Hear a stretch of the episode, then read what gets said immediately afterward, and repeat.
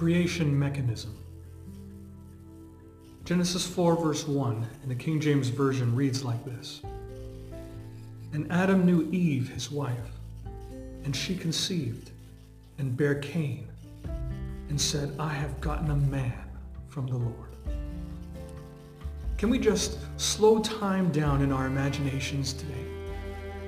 Even if for the brief moments that you take to read or listen to this devotional, let's slow time down and sense what's going on around us.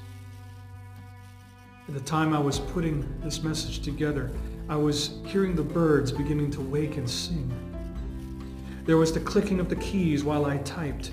There was the spinning of the cooling fan. The faint electronic chirping as the computer processed all the input I was giving it. Slowing down even further, my body faintly moved with each beat of my heart. And there was the faint sound of music in the distance from a nearby gas station. What do you hear? What do you sense? Now I want to apply our slow down and pay attention technique to this verse, Genesis 4, verse 1. I'm going to repeat it in a few different versions.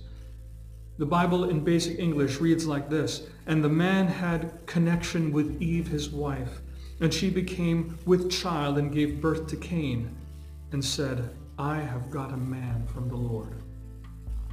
The International Standard Version reads like this, Later, Adam had sexual relations with his wife Eve. She became pregnant and gave birth to Cain. She said, I have given birth to a male child the Lord. The New English translation is like this Now the man had marital relations with his wife Eve, and she became pregnant and gave birth to Cain. Then she said, I have created a man just as the Lord did. The shades of meaning are so rich with this verse. This is why I wanted us to slow down and pay more attention. Eve the mother of all living, had just endured her very first pregnancy and birth. Listen to this Genesis 2, verse 7. The Lord God formed the man from the soil of the ground and breathed into his nostrils the breath of life, and the man became a living being. Verse 21. So the Lord God caused the man to fall into a deep sleep, and while he was asleep, he took part of the man's side and closed up the place with flesh. Then the Lord God made a woman from the part he had taken out of the man, and he brought her to the man. Imagine, God had created within Eve a divine creation mechanism that would basically accomplish something amazingly similar in a nine month period of time.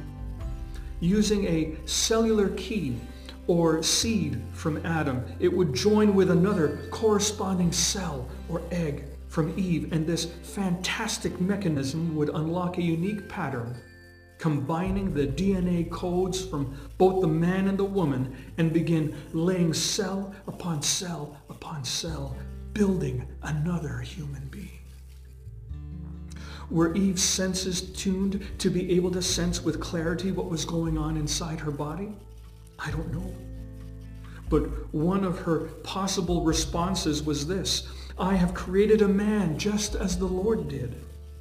Another was, I have given birth to a male child, the Lord. And finally, I have got a man from the Lord. Join them all together and you get something like this. The Lord gave me the ability to create a male child who may be our Lord. Who can fully understand the hope, anticipation, and joy in Eve? With this child came the evidence from God that she and Adam had been forgiven of their sin. In her mind, the Savior was born. In a sense, she was right.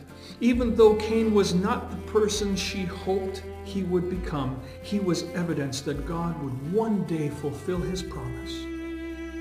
With each new person created from her womb, the hope would remain alive that a seed would come and crush the serpent's head. Matthew 1 verse 23 says, Look, The virgin will conceive and bear a son, and they will call him Emmanuel, which means God with us.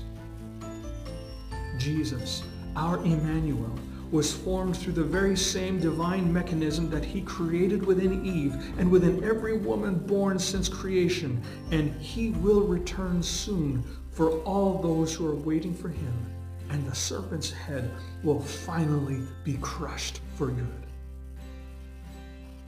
Do you remember talking with your mother about your birth? Relive your birth through her eyes and know that God has done something truly wonderful in creating you.